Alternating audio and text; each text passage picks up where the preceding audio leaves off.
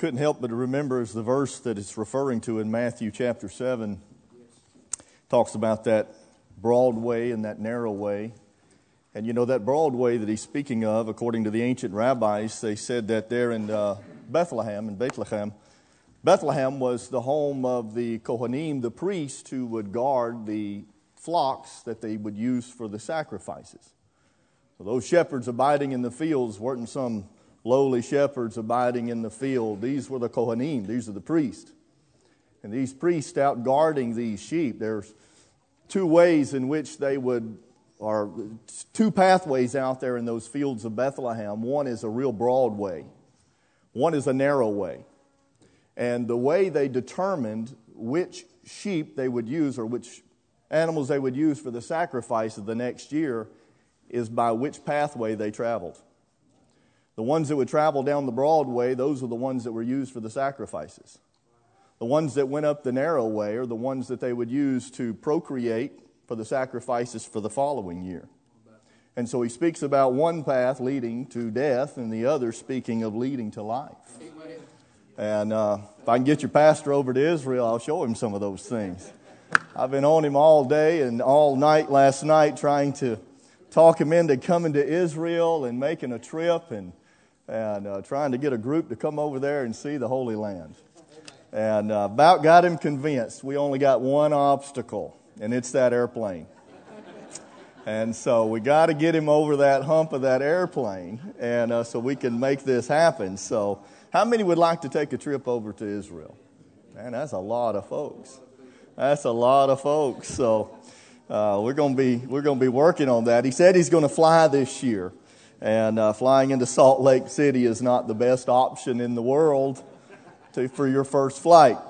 And so maybe y'all need to get him on a plane just flying from Chattanooga to Atlanta or something. Just let him get used to that because once he comes over those mountains in Utah and he does that uh, Six Flags roller coaster coming down to land, y'all may have issues of coming to Israel. So.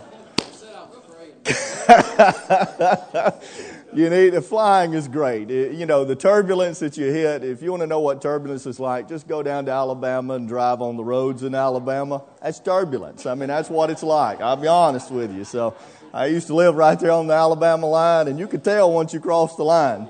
And uh, so, anyway, so that'll give you a taste of turbulence. Just take off and go for a drive through one afternoon, and, and uh, that's it. Flying's easy, but it's well worth it. Once you get over there and start seeing that Bible come to life, and you start saying, I've been showing him pictures of the well of Bethlehem. I drink water out of the well of Bethlehem. Places that we go, that we take groups, we do extreme Bible tours, is what we do. It ain't no, you know, if you're going to relax and enjoy a good vacation, you don't want to go with me. Because we'll walk you to death and we will give you so much Bible, your head will be spinning by the end of the day. But I'm telling you, that Bible will come to life. And when you start seeing those scriptures, when you walk down in the valley of Elah and you pick up five smooth stones out of that dried up creek bed and you see where David fought Goliath, and uh, you see this, and I'm telling you, when you read your Bible, you're going to see those images in your mind.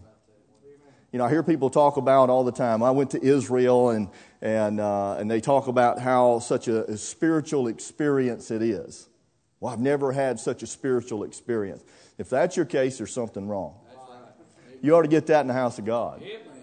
But I'm telling you, when you get over there, it'll open up that Bible to you. And when you read it, it's amazing how you can see it all in your mind. So I'm watching that maniac of Gadara as I'm standing in one of those tombs where he was located, and I look out and I see the Sea of Galilee right there. And you, you see those all that all that that's taking place and how the Bible just comes to life. It's fascinating. It's fascinating. Seeing the Jordan River and all the different locations that I go to to show you how it looks. It's incredible. You can go up in the very north and Kiryat Shimona where it starts, at the very northern tip of Israel. And uh, you walk out on the back porch of McDonald's, get you a nice cappuccino or uh, a cup of coffee. You don't want to buy the hamburger. They're like 15 bucks for a McDonald's hamburger. They're pretty expensive, but get you a cup of coffee. They're cheap. The coffee, the cheapest at McDonald's. But you go out on that back porch and you stand there and you see where the Jordan River starts right there in the back of McDonald's and you see the rapids of it. They go whitewater rafting down the Jordan River up in that area. Then you can go to see it at, uh, down in Kinneret at the Sea of Galilee, and you look at it there, totally different scenario. Calm, beautiful, clear, peaceful. And then you go down to the Jericho area and you go out to the Dead Sea there where Naaman would have met with Elijah or Elisha. And he said, Go dip in that water seven times. And he said, You want me to get in that water? Yeah. And it's just mud. I mean, nasty water. You see people get in that and get baptized. They ain't getting in that water. It's nasty. And the scenario of it is absolutely amazing. I mean, that Bible just comes to life. It's incredible. And so I've been whetting his appetite, whetting his appetite, trying to get this up. So y'all stay on and pray about it. Get him on a plane. Just, just get him on it. Let him try it out. Well, here's the track that we're going to be using, Lord willing, this coming year. And uh, it's, a, it's a small booklet. I showed y'all last time we were here another one that we did called uh, What the Rabbis Don't Want You to Know, for Forbidden, What the Rabbis Don't Want You to Know. It's a, this is a remake of that. That other one got me in a lot of trouble uh, because of the picture of the rabbi with the X across his face in it, if y'all remember. And so we've had to change that because of the area that we live in. We live in an ultra Orthodox communities in that in the area that we're at. And uh, you know, it was fine up in Kiryat Shimona when there wasn't a lot of religious people, but now we live and 80% of the men are rabbis. So when you give them a pamphlet that says what the rabbis don't want you to know, it just don't go over very well. So we changed it and it's the reality. And so we've added to it and taken away some stuff. And, and uh, so it's a very good, solid, uh, solid piece of material that we use over there. And so this is what we'll be printing this year. Uh, over there and, and giving out. So I appreciate you giving to that, and uh, it will be used. And so we are just excited about what God has in store for us. Matthew chapter 25 tonight. Matthew chapter 25. Let's jump right into the message and uh, appreciate uh, your pastor inviting us to come out and uh, certainly appreciate all that you've done for us. Words just cannot explain, and uh, we are just so, so very grateful. Matthew chapter 25, and we'll begin reading in verse number 1, and we'll just read down to verse number 13. Matthew chapter 25. If you got your place, I'll ask you to stand just in reverence to the Word of God tonight. Matthew chapter 25, if you're able to. In verse number 1, the Bible says, Then shall the kingdom of heaven be likened unto ten virgins, which took their lamps and went forth to meet the bridegroom. And five of them were wise, and five were foolish. They that were foolish took their lamps and took no oil with them. But the wise took oil in their vessels with their lamps. While the bridegroom tarried, they all slumbered and slept. And at midnight there was a cry made, Behold, the bridegroom cometh. Go ye out to meet him. Then all those virgins arose and trimmed their lamps, and the foolish said unto the wise, Give us of your oil, for our lamps are gone out. But the wise answered, saying, Not so, lest there be not enough for us and you. But go ye rather to them that sell, and buy for yourselves. And while they went to buy, the bridegroom came, and they that were ready went in with him to the marriage, and the door was shut. Afterward came also the other virgins, saying, Lord, Lord, open to us. But he answered and said, Verily I say unto you, I know you not. Well, what's some of the saddest words in the Bible? Watch therefore for you know neither the day nor the hour wherein the Son of Man cometh. Father, we love you and we're so thankful tonight for the privilege we had of being here in the house of God today. Thank you for the good liberty that is in this place. Lord, that you've just been here all day, and we thank you for your presence. We don't take that for granted tonight. Lord, we ask tonight that you would take this message, and I pray that you would speak to each and every heart. We ask, Lord, that you would be exalted and that you would be magnified tonight, Lord, in our midst. And Lord, we'll thank you and we'll praise you for what you'll do. And we ask it in Jesus' name. Amen and amen. You can be seated. Well, here in Matthew chapter 25, let me do something I absolutely abhor to do, and that is to take a verse out of its context. I'm a stickler for keeping in the context. I love expository preaching and, and I love staying within the context, but I'm going to have to uh, deviate from what I would normally do just to show you the picture that I want to paint tonight of the ancient Jewish wedding. Matthew chapter 25 is dealing with a subject called the judgment of the nations. And in Matthew chapter 25 and verse number 31, the Bible says this, when the Son of Man shall come in his glory, and all the holy angels with him. Then shall he sit upon the throne of his glory, and before him shall be gathered all nations, and he shall separate them one from another, as a shepherd divideth his sheep from the goats. And so here he is talking about an event that's going to be taking place at the end of the tribulation period. And it's referred to as the judgment of the nations. Here, nations will be judged on how they treated Israel during the tribulation period. And so that is what Matthew 25 is dealing with. He gives two parables here in Matthew 25 illustrating the same truth. Five were ready, five were not ready. Five were wise, five were not wise. And so he uses this illustration to teach this point. Matthew chapter 24 goes back and he deals with events that's going to be taking place in the tribulation period.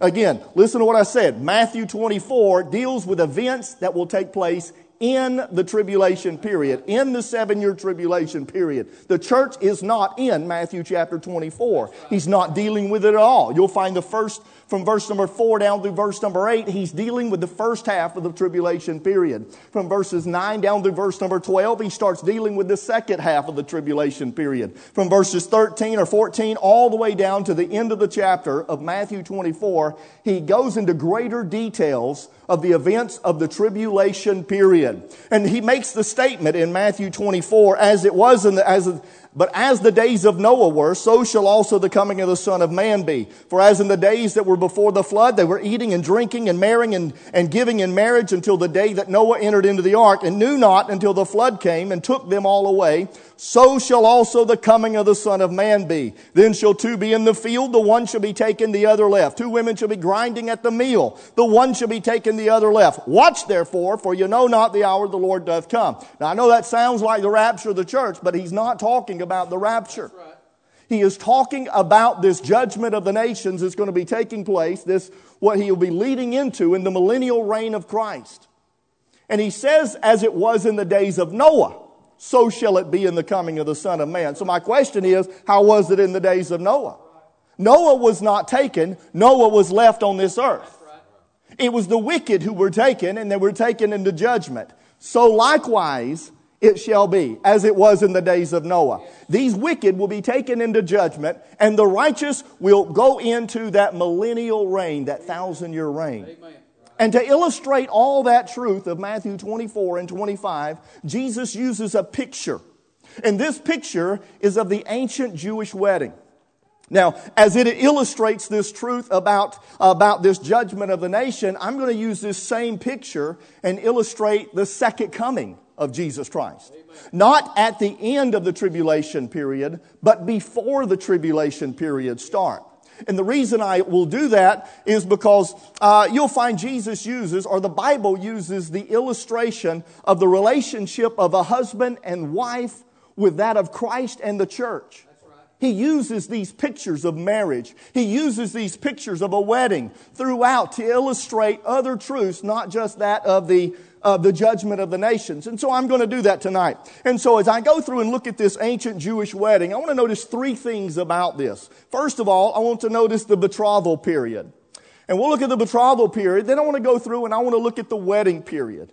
And then after the wedding period, we'll look at the, at the celebration period. And that's pretty much the three divisions of the Jewish wedding. Now, this is not a modern day Jewish wedding that I'll be going through tonight, but this is an ancient wedding. And when I say it's an ancient Jewish wedding, it's not just a Jewish wedding. This would be an ancient Middle Eastern custom style of wedding that would have taken place during all the way back. These principles, you can go back to the book of Genesis and find many of these principles being started in the book of Genesis.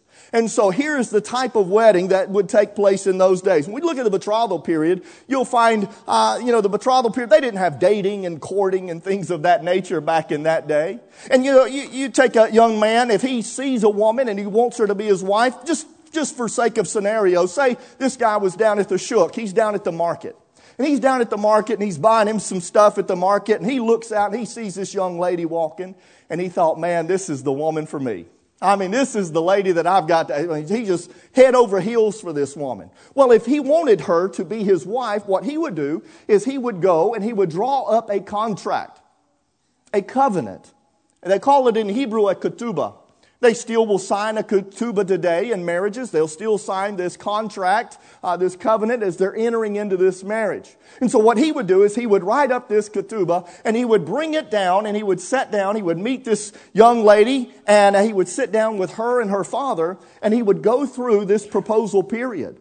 And he's offering this ketubah unto this young lady. And so, and so as they're sitting around the table or whatever they're sitting around, they're, they're going through the whole scenario of this. This woman knows exactly what she's getting into because everything that is expected of her is listed within this contract. Just a few of the things that would mention uh, that would uh, that would be mentioned therein is the her willing his willingness to provide for the young lady. In this contract, he's going to tell her, I'm going to meet your needs. I'm going to take care of you. I'm going to provide for you. And so she knows what she's getting into. Secondly, it would describe the, the, the marriage process. You see, she's not walking into this thing blindly saying, you know, I don't know what he expects. No, everything is laid out in this ketubah. And so the whole process of this wedding will be, ta- will be laid out within it. Thirdly, it will give a price in which this young man is willing to pay. And so uh, he would be willing to give a large amount of money uh, to, to purchase her as his bride.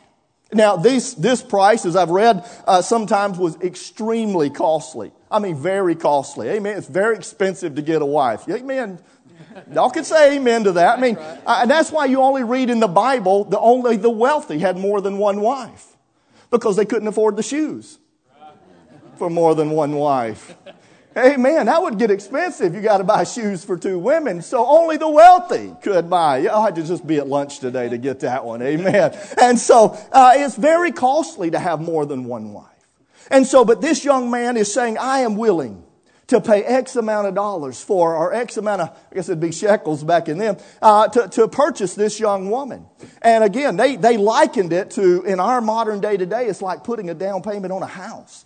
Very, very costly. Now, the reason the cost was so expensive uh, was for several reasons. Num- number one, it was to compensate, and ladies, don't take this wrong, but it was to compensate the father for having a daughter instead of having a son. You see, to have a son was something of great esteem back in biblical days. You can read, you can see the examples of that throughout the Bible. And so here, uh, it was to compensate the father. But secondly, it was to compensate the father for raising a daughter that would be desired. Here it is to compensate him for raising such a godly or uh, a godly young woman that would be desired. You know, the Bible says in Proverbs 31 that a virtuous woman, her price is far above that of rubies. That's right. Remember, we had a family in Maryland one time that they told us their daughter, when she turned 18, they gave her a ruby ring for her graduation present. And it was to remind her that her price is far above rubies. And I thought, praise the Lord for that. Thank God for women that will instill within their daughters a virtue of godliness, a virtue within them, listen, that the world cannot create. Uh, one that labors within their children. Listen, it takes time. It takes prayer. It takes effort to raise a godly young lady. And we need some godly women that will rise up and be an example unto them. Just as we need godly men that would rise up today and be the man of God in their homes that they should be, in leading their families to walk with God, to love God, and to live for God. Yes. Well, here this, here this man would offer this price to, to compensate the father for raising a daughter that would be desired. But then thirdly, it was to show this guy was serious. He wasn't playing around. This guy was serious and he was, he was showing that he was willing to commit this amount to purchase this young lady to be his bride. He was serious about it. And so here you'll find the, the cost was, was very costly. And, uh, but we think about the reality of this. You know, some 2,000 years ago, there was a man, but not just any man. Right. Here we find a man, uh, God manifested in the flesh, and he came to this earth, and you know what he was looking for? He's looking for a bride. That's right. And you know what? He was willing to pay a price that no one could meet. Right. You see, just as that young man would be sitting there at that table with that man, with his, that father and his daughter, you know, as he's sitting there, there could have been some other kind of guy down there at the, at the market as well and saw her. He could walk in with a, with a, with a contract as well and say, hey, I want to marry her. And she could have looked at the two different contracts and compared to see which the better deal was. But you see, there ain't nobody can compare right. to the price that Jesus was willing to pay for you and I. And so the cost is so very great. So we think of that, of what Christ has provided for you and I. The Bible even tells us over in John 15 in verse number 13, greater love hath no man than this, that a man lay down his life for his friends. He tells us as well in Ephesians 5 and 25, husbands love your wives as Christ loved the church and gave himself for it. You know, I counsel people a lot of times when it comes to marriage, and I'll tell them, I said, listen, you know, marriage is not an emotion. Right. I was in therapy the other day and, and uh, I was working on my, on my jaw. I've got TMJ in the jaw. That was from my broke ribs and I've just had issues. I mean, I had a lot of health issues, but so anyway, I'm in there in therapy and I've been talking to the, to the, to the people working in there and man, that, she, I went through this whole concept of marriage and what love is. And I said, love's not an emotion. And she said, what do you mean it's not an emotion? I said, emotions come and go. That's right. I mean, they're up and down one day to the next. That's if you right. base your relationship on a feeling, oh, no, you enter into this marriage thinking, well, if it don't work, we'll just get a divorce. Tell it, preacher. Well, see, that's the wrong concept. That's right. Because our concept of, of, of love is an emotion, and it is not an emotion. Love is a sacrifice. Love is a sacrifice. The Bible says, For God so loved the world that he gave. That's it. For Christ loved the church and gave. Yes. You see, love is a sacrifice. In order to make a marriage work, it's going to require sacrifice. Amen. Man, when I got saved, I had no idea what ma- I got. I got married early, early, and I wasn't saved, and I had no desire for God. I had no concept. I mean, I wasn't even thinking about God. And I'm telling you, I was a miserable, miserable husband. I was terrible. I mean, I was, I was some, I was so mean to my wife, and I didn't beat my wife or nothing like that. But you know, I mean, I, I just, I, I would, I was very abusive verbally. I really was. I was, I was pretty rough. And, and I remember after I got saved and understood what God's love was, it changed my whole thinking of how I should love my wife. Amen. Because if husbands should love their wives as Christ loved the church and gave himself, I realized, listen, that instead of putting my hunting uh, instead in front of my wife or putting fishing in front of my wife, I realized that in order for our relationship to make it and our relationship to be strong, then there's going to be some sacrifices. Amen. That's right. And I've got to put her first Yes. in, in my life. Not these other things. Not that those things are bad. It's just what are their priorities. Yes. No wonder our marriages are falling apart. No wonder our homes are falling apart. It's because we don't consider what true love is. It has nothing to do with emotions. That's right. It all has to do with our actions and with our, and with our sacrifices that we make. And so, my marriage today, listen, my marriage today is better now than it's ever been. Amen. Why? Because this is how we live our lives.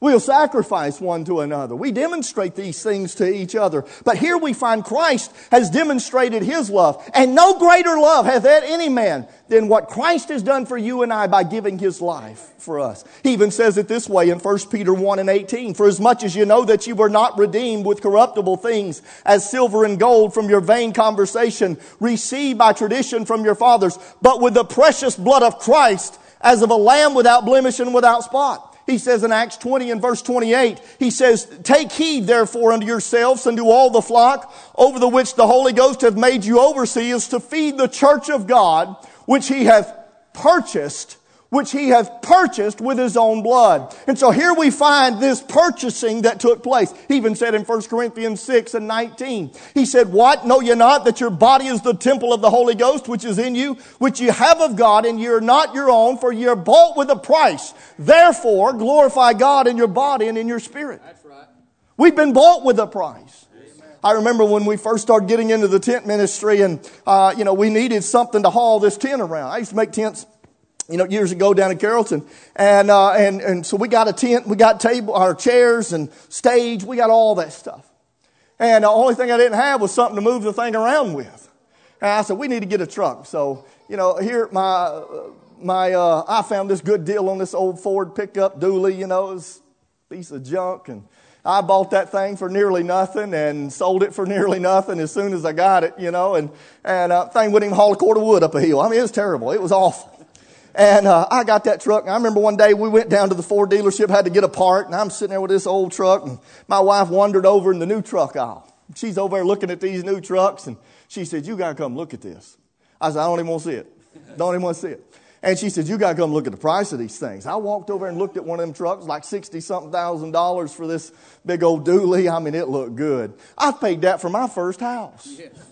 And it had five acres of land on it, you know, and I thought, wow, I, I just, I couldn't believe a, a vehicle costs that much. Now, if you got something like that, praise the Lord. You know, thank God. That's, that's wonderful. You can still tithe and give to missions. Thank God, get, get you a big old diesel dually truck. Hallelujah. But, you know, I couldn't. So I'm sitting there and, and I thought, you know, could you imagine if you were to go out and buy you one of those big old, I'm a Dodge guy, so go out and buy you a Dodge 3500, you know, and spend 65, 75,000 dollars on this nice diesel and you, you go to get in that thing and you climb in that nice leather seat and you could just smell, you know, that new car smell, you know. You, you get in that new car and you're sitting there and, you know, you've been inside, you have signed now your life away for the next, I don't know how many years, seven, eight, nine years. I don't know how long they'll do a loan on a vehicle, but you've signed your life away for the next, you know, many years. And, and, uh, you, you're, you, you, matter of fact, buying a car, they, I mean, it's like buying a house, you know, it's crazy. How long, how many papers you got to sign and all these things. Well, you're in there for hours signing those papers. You come out and get in that new truck, and you go to fire that diesel up. And you, could you imagine just turning the key and nothing happening? And you're going, what in the world? And you turn that key and nothing happens. And you get out and you walk around, you pop the hood on that thing, and while you're in there signing your life away, somebody come along stole that motor out. How would you feel if you just bought this truck and you didn't get, you didn't even get the motor? Yeah.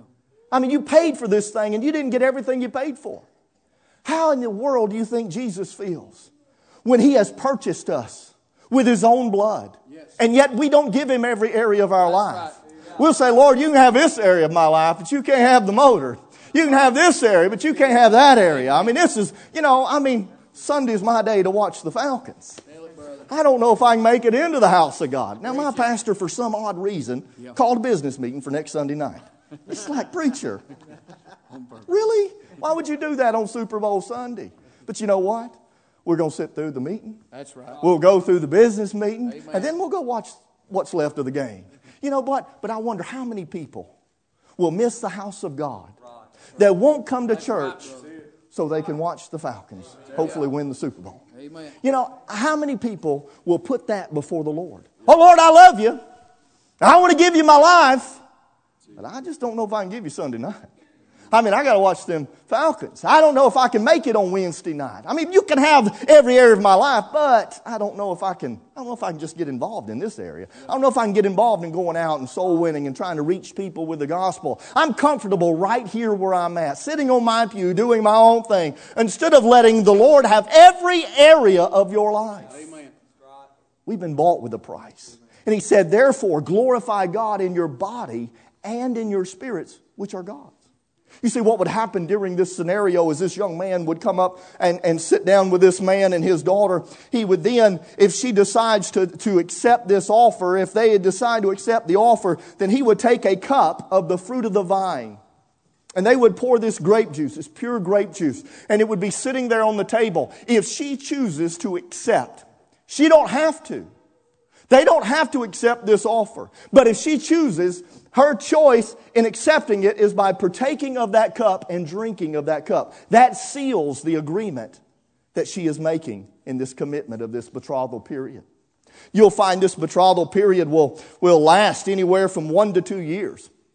At least one to two years. Could last a lot longer than that. Could be a prearranged marriage from birth. But it has to last at least one year. Uh, at least one year. Now, when we think about all these examples, we see the price and the proposal. I think of the proposal that Jesus made to you and I. You see, that offer, listen, is not just to the nation of Israel.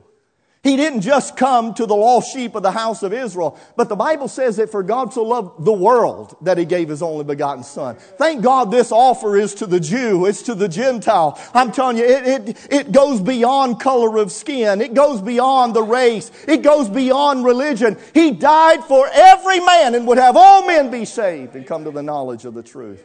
That proposal is for everybody. It's for everybody. I thought about the promises. Just as that young man would list all these things that he would do, we look at the promises that Jesus gives us in the Word of God. I mean, he has promised to meet those needs. He's promised us blessings. He says in Ephesians chapter 1 in verse number 3, who hath blessed us with all spiritual blessings in heavenly places in Christ. He has promised that to never leave us and forsake us. He has promised us uh, eternal life. Eternal. Thank God that cup has been, that cup has been offered and it's, it is there made available for all those who would be willing to take and receive it. And so here we find, uh, as she would partake of this, she's now entering into this, entering into this covenant with this young man. Matthew chapter 26 and verse 27 says this, and he took the cup and he gave thanks and gave it to them saying, drink ye all of it, for this is my blood of the New Testament, which is shed for many for the remission of sins. Thank God that cup has been poured and it's made available to everybody that will partake of it. And that is exactly what Jesus is referring to there in, uh, in, at that Last Supper that's taking place there in Jerusalem that night. And so here we find this cup has been offered. But then after this young lady would partake of this, and now they're entering into this betrothal period, this young man would provide her with these, with certain gifts. He would provide her with these gifts that would help her in the betrothal period. Now, during this betrothal period, this young man wouldn't see this woman during this time period. Now, again, it had to last at least one year, sometimes longer, but at least one year. And so, uh, this young lady during this time uh, frame would have responsibilities just as this young man would. But he would give her these gifts. Now, these gifts were a reminder. Number one, it was a reminder of his commitment to her. And number two, it was to help her during this betrothal period. Now we think about what Jesus has given you and I. I mean, first of all, He gave us the Holy Spirit of God. He makes a statement over in uh, 1 John chapter 4 and verse number 13. Hereby know we that we dwell in Him and He in us because He hath given us of His Spirit. He says in John 14 and verse 26, but the comforter, which is the Holy Ghost, whom the Father will send in my name, he shall teach you all things and bring all things to your remembrance whatsoever I've said unto you. Peace I leave with you and my peace I give unto you. Not as the world giveth, give I unto you. Let not your heart be troubled, neither let it be afraid. Let me show you four things I want to bring out on those verses of scriptures of the gift that he will give you and I upon salvation. And that's the Spirit. First of all, according to John 14, he would bring us comfort. He is called the Comforter. He brings us comfort. You see, during this betrothal period, it would last at least one year, could be longer, could be two years, could be several years. But you see, during that betrothal period, it could be a long, discouraging time. But you know what that man did? He gave her a gift. And that gift would help her during this betrothal period. As she would look down upon that gift, whatever it may be, she is reminded of his love and his devotion to her. Just as I, when I proposed to my wife, I gave her a gift. I gave her a, an engagement ring. And I'm telling you, my wife could be sitting there one day and she could say, you know, I wonder if he really loves me. And she could look down at that rock on her finger and say, oh yeah, he loves me. I mean, because it would remind her. And just as the gift in which this man would give this young woman, it would bring comfort to her Amen. during this betrothal period. I mean, it's been 2,000 years since he's made this commitment to the church. I'm telling you, it's been a long time. It's been, a, some of you have been saved a long time. Brother, you're talking about being saved for quite some time. Since you're seven years of age. I'm telling you, it's been some time. But you know what? I'm telling you, listen, he's gave us a promise. And that promise is through the Spirit of God. You know what could take you from from seven years of age until now and bring you comfort, bring you strength in the trials and tribulations of life. It's the Spirit of God within you. Yeah, he didn't say life would be easy. He didn't say it would be a, a nice, easy road, but I'm telling you, he gives you a gift that will help you down that road, that will give you strength, and that will give you comfort. Amen. That's the Holy Spirit of God. And so he provides comfort. You'll find he uh, provides instruction. He says there, the Comforter, which is the Holy Ghost, whom the Father will send in my name, he shall teach you all things. So he'll bring instruction. You see, here you'll find he prepares us to meet the bridegroom. That's one of the purposes of the Holy Spirit of God. What does he do? He is working in our lives to help us get ready for when Jesus comes. Amen. That we might see him, we'll be like him. He's preparing us. That sanctification as we're growing in the grace and knowledge of the Lord Jesus Christ. Where do we get it from? It's the Spirit of God. Amen. It's the Holy Spirit within us. He is to instruct us. And so that gift that He would provide brings that instruction. And so thirdly, you'll find He not only brings comfort or instruction, but He brings remembrance. He said, the comforter, which is the Holy Ghost, whom the Father will send in my name, he shall teach you all things and bring all things to remembrance. You see, the gift that he gave us, the Spirit of God, listen, he's within us now and he's not going to let us forget the one that bought us. I'm telling you, after I got saved April 6, 1997, I'm telling you, my life has, my life was drastically changed. Amen. And I never went through a period in my life where I said, man, I just ain't got no desire to live for God. I just ain't got no desire to go to church. I don't have no desire. I mean, I've been through some struggles in life. I ain't saying that, but I've never, why? Because there's something within me Amen. that I just can't forget what He's done for me. Yes. I mean, I can't forget. Why? Because there is a gift that He gave within me, and that's the Spirit of God. And He's a constant reminder of the commitment that I made in April 6, 1997, and the commitment that Christ has made for, to me. Amen. He'll bring things to your remembrance, but then fourthly, He'll bring peace. He said, He'll bring all things to remembrance whatsoever I've said unto you. Peace I leave with you, and peace I give unto you. Not as the world giveth, give I unto you. Let not your heart be troubled, neither let it be afraid. And so He brings peace. You see, there's no need of, of worrying about losing the bridegroom. That's right. Why? Because He gave us a gift. I'm glad I don't have to get saved one day and saved another day and another day and another day. No, He gave us eternal life. And I'm telling you, He gave us a gift that is something that is for all of eternity. I'm telling I remember when my, my wife and we got engaged and I gave her that ring. You see, again, there could be times she could get in discouraging times and all she had to do was look down at that ring. I remember when I gave her that engagement ring, you know, everywhere that ring went, she followed it. And that's about how it was. You know, it's amazing how women can do that. You can walk into a room, somebody just got engaged, and it's like they can spot it. You got, I mean, they just go hysterical. I don't understand that. I don't know how they do that, but it happened. I just, I've seen it. But you everywhere that ring went. And I'm telling you, there's could be times my wife is just discouraged and, and going through that time. And well, all she had to do was look down and remember my love to her, my commitment to her. And I'm telling you, listen, it could be discouraging now. You could be going through a discouraging time. You could be going through the trials of life. But I'm telling you, listen, if you'll just stop and take a good look within, of the Spirit of God within you, you can find comfort. No matter what storm may come your way, no matter what life may bring you, you can find help by cause of the gift in which He gave. And that's the Spirit of God. Secondly, not only He gave us the Spirit, He gave us the Scriptures. This right here is a gift from God. And you know what? He gave us the Word of God. Do you know why? To do the same thing the Spirit does. Yes. It trims off the world, it gets all this excess off and helps us get ready for the bridegroom to come. The more we read it, the more we conform to it, the more it makes us more and more like Jesus. And I'm telling you, that word of God that He gave is a gift that will help us. It'll, it'll give us the strength. It'll help us learn about the one who has bought us.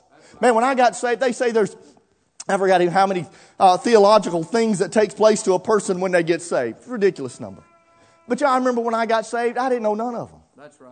I didn't know. All I knew is I was dying going to hell. I knew Jesus was the way. I didn't understand everything about theology. I didn't even know what the word theology was. I had no idea none of that stuff about the Bible. I just knew I was lost and Jesus was the way. And I'm telling you, I got saved. But you know what? After I got saved, I started getting in that Bible and reading the Word of God. And I began to learn and I began to grow in God's grace and His knowledge. And the more I read it, the more I learned, the more I began to change my life. Why? Because this is a gift that He has given to help us in that betrothal period.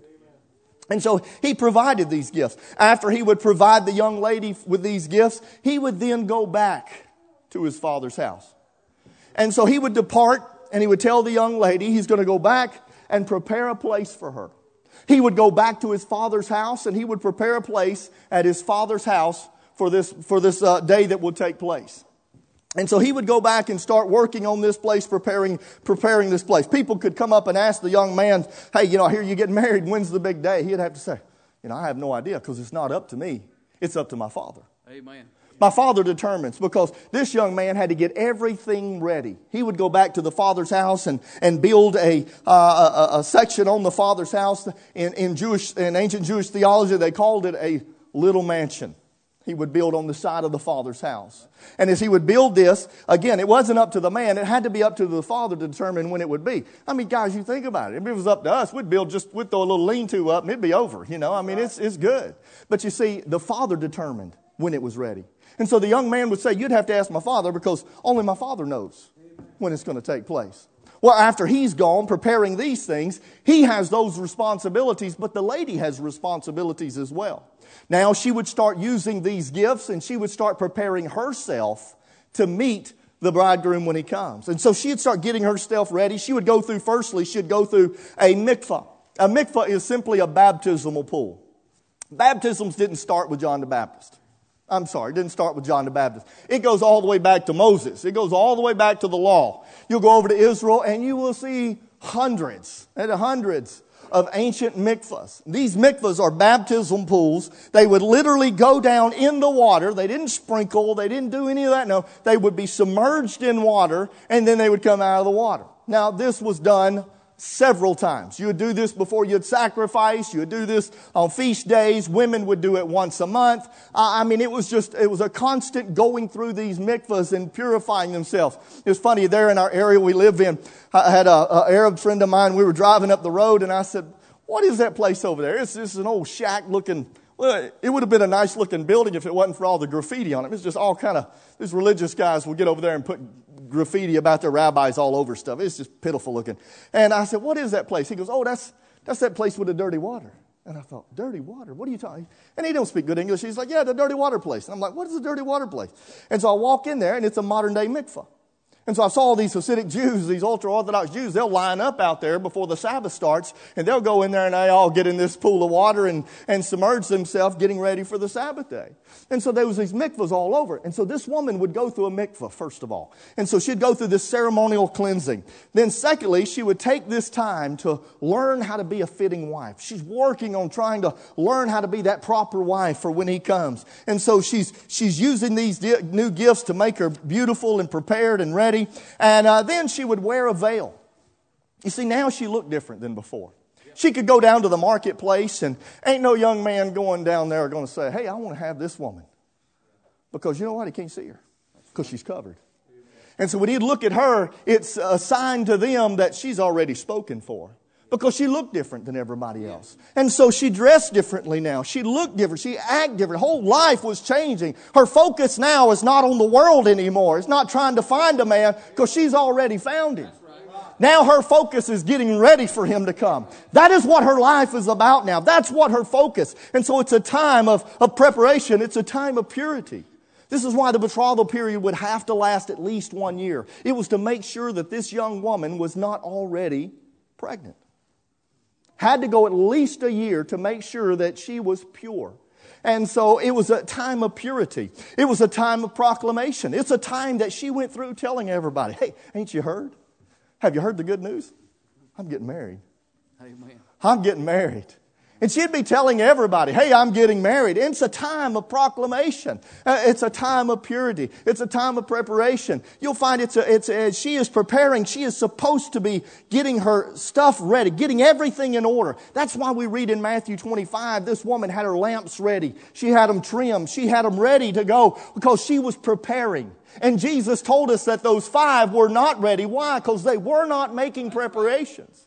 And so she has that responsibility. Now, again, we think about the fulfillment of these promises. We find the first thing that takes place to a believer after he gets saved is baptism. We go through a ceremonial cleansing as well. Now, baptism don't save you. Uh, baptism has nothing to do with salvation. Nor did those mikvahs in those days. But here is a person now, they're born again. They're identifying with Christ. They're identifying with the local church. They're saying to the world, hey, I've been bought with a price. I've been, I've been betrothed. I am waiting for his coming. And that's what you're saying to the world when you get baptized. That's the first step. And so we'll go through that ceremonial washing. But then we're to, it's a time of proclamation. We're to be letting others know. We're to be going out telling others, hey, have you heard? You can get in on it too. I mean, we're to go into all the world and, and, uh, and, and preaching the gospel to every creature, as he tells us. It's a time of proclamation. It's a time of purity. In Ephesians 5 and 26, he says that he might sanctify and cleanse it with the washing of water by the word, that he might present it to himself a glorious church, not having spot or wrinkle or any such thing, but that it should be holy and without blemish. And I like how he adds this next phrase in. So ought men to love their wives as their own bodies. He that loveth his wife loveth himself. See, it's a time of sanctification. It's a time that we are growing in grace and knowledge of the Lord Jesus Christ, the one who has betrothed us. And so here it's a time of purity. It's a time of sanctification. We are to look different. Amen. I mean, we are to be different than the world. The world ought not look at us and, and not see a difference within us. I'm telling you, if there's a change that has taken place in your heart, it should produce on the outward as well people ought to be, able to look at difference at God's people and say, man, there's something different about them. They've got something that I don't have. Amen. And so here it's a time of it's a time of sanctification. But then it's a time of just being ready. We've got to be constantly ready. Just as that bride had to have her lamps ready and trimmed and waiting and, and her garments on ready because she did not know when that bridegroom was going to come. And I'm telling you, we ought to live every day in the expectation that this could be the day. You know, we've heard the, the preaching of the coming of the Lord for so many years. I think that we have gotten hardened to it. We believe it. Oh, yes, we believe it. But do we really believe it? I mean, do we believe that it could be before the end of this service tonight? Do we believe that it could be in the morning? Do we believe it could be tonight? I mean, it could happen at any moment, at any time. And he's saying, Watch therefore and be you ready for you don't know the day or the hour. That's right. Yeah. I don't know when he's going to come, but I do know one thing. He's coming. Amen. Because he's made that promise. That's right. And that young lady didn't have a clue when he was going to come, but she did know he was coming. And she had to be ready. She had to be constantly ready, waiting for his appearance. And so here we find as, as, as, as all these things are taking place, then we find the catching away of the bride. Because here we find, as this young, this young lady is living in this anticipation that it's going to happen at any moment, at any time, all of a sudden we find this young man, when his father tells him, Son, go get your bride. Yep. Everything is now ready. Yes. And all of a sudden, here this young man would come. Because I'll remind you that Jesus, Jesus even told him, No man knoweth the day or the hour. Right. He said, Not the angels in heaven. He said, Not even the Son, only the Father. And so here the father says, All right, son, go get your bride. And so that young man would take a whole wedding procession with him. And they would come marching in. And as they would come marching in, he would take that shofar and he would get that trumpet. And he would stand outside her house and he would blow the shofar. And as he would blow that shofar, he would then go rushing into the house and he would grab his bride and snatch her up and take her back to the father's house. Now, here we find it, the Bible says in 1 Thessalonians chapter 4 in verse number 16, For the Lord himself shall descend from heaven with a shout, with the voice of the archangel and with the trump of God. And the dead in Christ shall rise first. Then we which are alive and remain shall be caught up together with them in the clouds to meet the Lord in the air. And so shall we ever be with the Lord. Oh, listen, friend, that trumpet's going to sound one day. And all of a sudden, listen, that bridegroom is going to come running in and he's going to grab his wife, his bride to be. My wife had to sit way in the back to make me do this. And so he'd come get her, get his bride, and he would bring her back to the father's house. Now, the first time I preached this, my wife, when I ran back and grabbed her all the way down, she said, What are you doing with me? What are you doing? She was terrified. So now she knows what's happening. So that's why she sits in the back, you know, to make me run a little bit. She threatened to go hide somewhere and make me go looking for her. So I had to keep my, don't run away, bride. Let me grab something. And so he would bring her back to the father's house. And there they would come back to the father's house. Now they do this in, in, in modern Jewish weddings today, but they will stand under the, the, under the talit, under the prayer shawl. And so this is what the men will wear when they go to pray every, uh, every morning. Matter of fact, if you ever see Jewish men with little bitty fringes hanging outside of their shirts, what they are wearing is a small one of these. It's called a talit katan. And it's like an undershirt with these fringes on it. Now, they'll wear that. Religious guys will wear it all the time. I remember I had one on one time as a demonstration. I was out in West Virginia and I had to run into a, I was at a church and I had to run into a Staples to get something. And I had this thing on and this lady goes, excuse me, sir, I hate to bother you, but you've got something hanging out of your, your shirt there. And I'm like, oh yeah, I know. You know, she's like, okay, you know. but you'll see these religious, I guess I never saw that over that area of West Virginia, but, uh, but here they'll, they'll come back and they'll stand underneath this prayer shawl. Now this prayer shawl, these fringes, there's 13 different knots they will tie within these. These, these knots represent the law. The Hebrew word for talit, you'll take the numerical value of the Hebrew word talit, and when you total it up, it's 600. There's 613 laws in the Old Testament. They'll add these 13 knots for 613.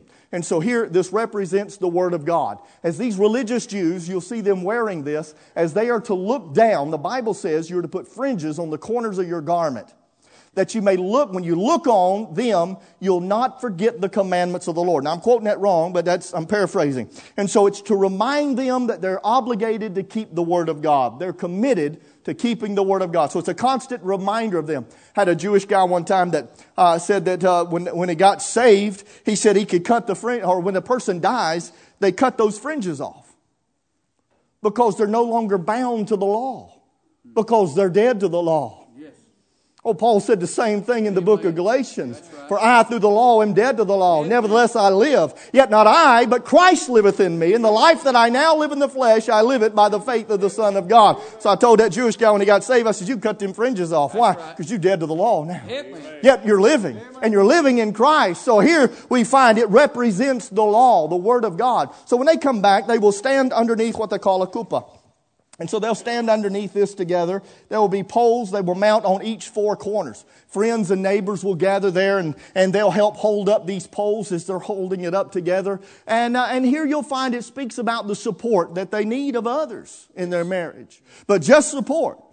You'll find if you're not careful, you can enter, uh, you can intermingle too much in a person's relationship and hurt their marriage. I've seen that happen many times with, with, uh, with, with parents after their children get married. They get too involved in taking control of their children's marriage and it hurts their marriage. That's why he said, for this cause shall a husband leave his father and his mother and shall cleave unto his wife and they shall be one flesh. But here they're gathered together. Now the color white speaks of righteousness.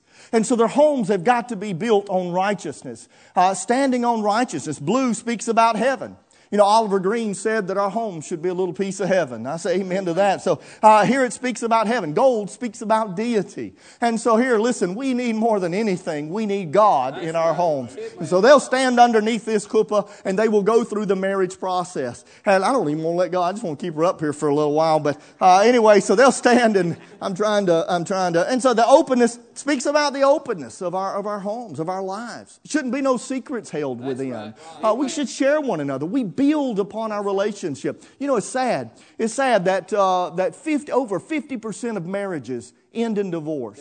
And you know, within the first five years of marriage is the highest divorce rate. Do you know when the second highest divorce rate is?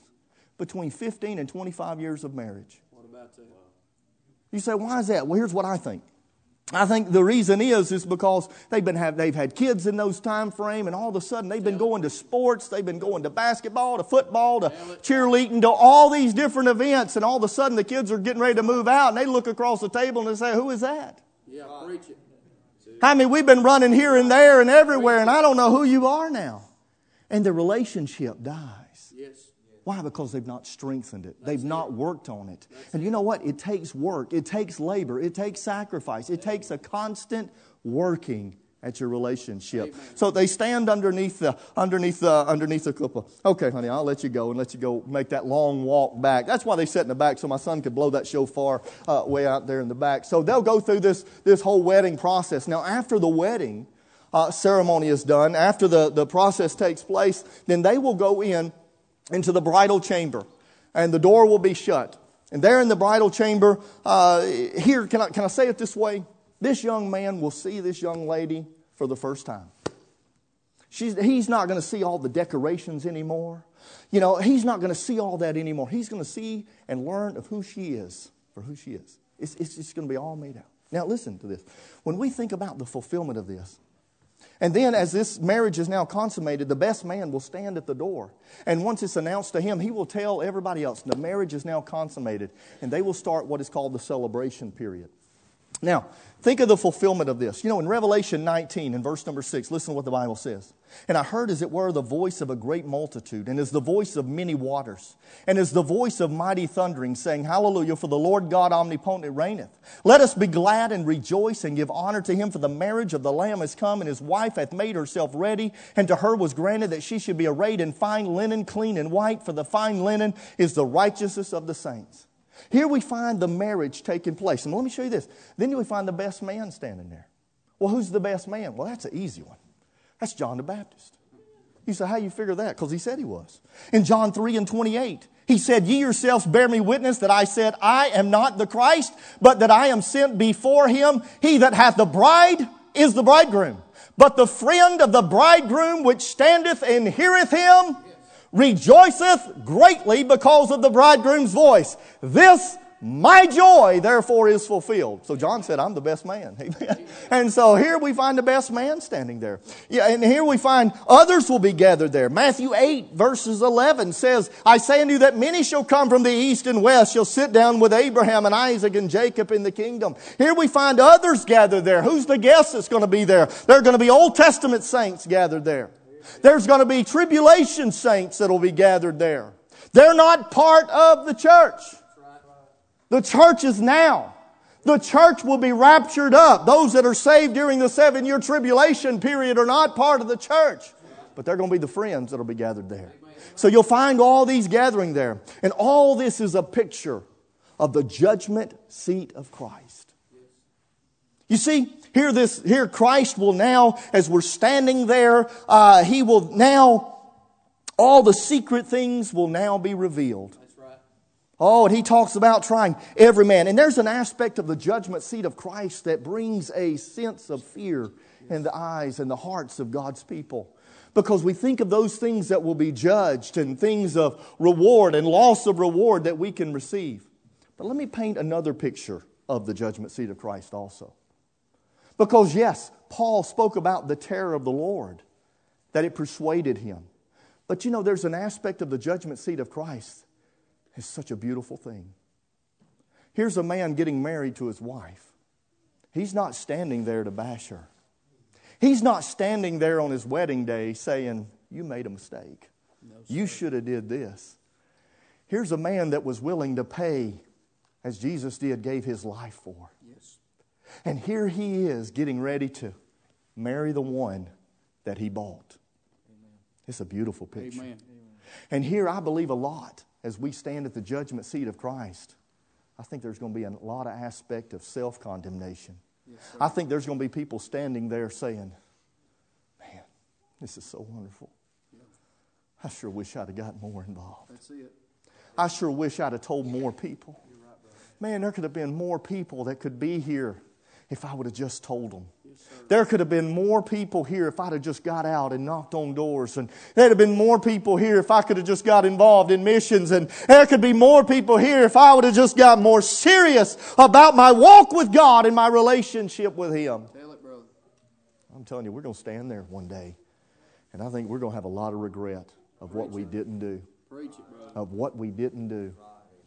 And so, yes, there's an aspect of the judgment seat of Christ where we'll lose reward and, and gain reward. But I'm telling you, there's going to be a lot of memories there of what there could have been, and there's not because we didn't take it seriously. So here we find the judgment seat of Christ taking place. Then the celebration period. The celebration period would last for seven days. I remember the first time we were in Israel and we were renting this little, uh, or we're staying in this little, two apartments is what we had. And both of them were as big as this platform, both apartments. So my children slept in one side, me and my wife slept in the other side because they both only had one bed in them. So uh, we were sitting there one night. It was, it, was, it was 10 o'clock at night. We're laying in bed and I start hearing these bombs go off. Now we're living, you've got to understand, we are about five miles from Lebanon. Now, where we're at, you can look up and you could see uh, a town called Metula. Metula is a military town that Israel built. And just at the bottom of the hill of Metula is a Lebanese Hezbollah town. Now, back in 2006, Hezbollah shot 450 rockets over into Israel and hit that town that we were living in. And so here I am, laying there in the bed, and I hear this explosions. And so I jump out of the bed. First thing I'm doing, I'm running around the corner trying to get in to make sure my kids are okay. And I'm looking on these mountains of Lebanon, and I ain't seeing nothing. I'm going, what is going on? It stopped. I'm like, what is going on? And I'm looking around. I couldn't never never heard no more. Didn't see nothing. So I went back to you know went back to bed. The next day, that night, the next night, did it again. I run out, did the same thing. Did that like three nights in a row. I couldn't figure out what it was. Finally, one night when I come running out and ran over there, I looked down and I saw these, these fireworks going off. And I thought, what in the world? They're doing shooting fireworks at 10 o'clock at night every single night. I've kind of conclusion that's what it was. It was a wedding. A wedding had taken place. And they were having a seven day celebration period and they were shooting these rockets off, these fireworks off, and I was just missing them by looking the wrong direction as I was coming out. But you see, it's going to be a seven day period of, of, of, celebration. And they'll be celebrating. They'll be, they'll be feasting. And there'll be great celebrations taking place. Do you know what's going to happen? There at, uh, uh, in heaven, as the, as the tribulation takes place, you know how, that, how long that tribulation period is? Seven years. Here's a seven day celebration, and here's a seven year period of time. And you know what's going to be taking place up there during that tribulation period? Number one, there's going to be the marriage supper of the Lamb. There's going to be a feast taking place. And here the bride is going to be celebrating with her new, uh, with her new husband and they're, they're feasting. And the Bible tells us in Revelation 19, 9, and he saith unto me, Write blessed are they which are called unto the marriage supper of the Lamb. And he said unto me, These are the true sayings of God. Again, these are the Old Testament saints. They're called to that marriage. They're coming. They're, they're guests. They're friends. But then at the end of that seven day period, the young man would then leave his father's house and he would go to his house. Now, what's going to happen at the end of that seven year tribulation period? Jesus is not staying in heaven, He's coming to this earth. And He's going to reign on this earth for 1,000 years. You say, and what are we going to be doing? We're coming with Him. We just got married. We're not going to stay up there. We're coming with him. And so we're going to be coming back with him. And we find that the, the, the, fulfillment of this and the coming of the Lord Jesus Christ back to this earth, as Matthew 24 shows us, and the church coming back with him. In Revelation 22 and verse 20, it says this He which testifieth these things saith, Surely I come quickly. Amen. Amen. Even so, come, Lord Jesus. Well, what should we do? Well, the very same warning that he gave those tribulation people in Matthew 24 is the same thing we need to heed. Where he tells them there in, Ma- in well, he says it in Mark's gospel too, in Mark 13 33, take ye heed, watch and pray, for you know not when the time is. We don't know when that time is. But you know what? We better get ready. We better get ready. We better get busy. I'm telling you, now is the time. Now is the opportunity that we have to serve the Lord. And now is a time that we can just, we can see God use your lives if you will yield to Him. He gave us the Spirit. He's gave us the Word of God. He's gave us everything. He's equipped us with everything we need. You know what? All we need to do is just do it. Is just use it. Get busy. Get serious about your relationship with God. Get serious about being involved in your church and, and reaching out to the world while there's time. You know, some of you got family members, you got loved ones that are not saved. You know what? Jesus could come back tonight. I don't know when he's coming back. You know, you walk into you walk into Walmart November you walk in November the 1st. Halloween is now over. You walk into Walmart, and what do you see? Christmas stuff everywhere. Everywhere. I mean, they already got Christmas trees up. They got all these things that focus on Christmas. But you know what? I've never walked in and seen a turkey tree.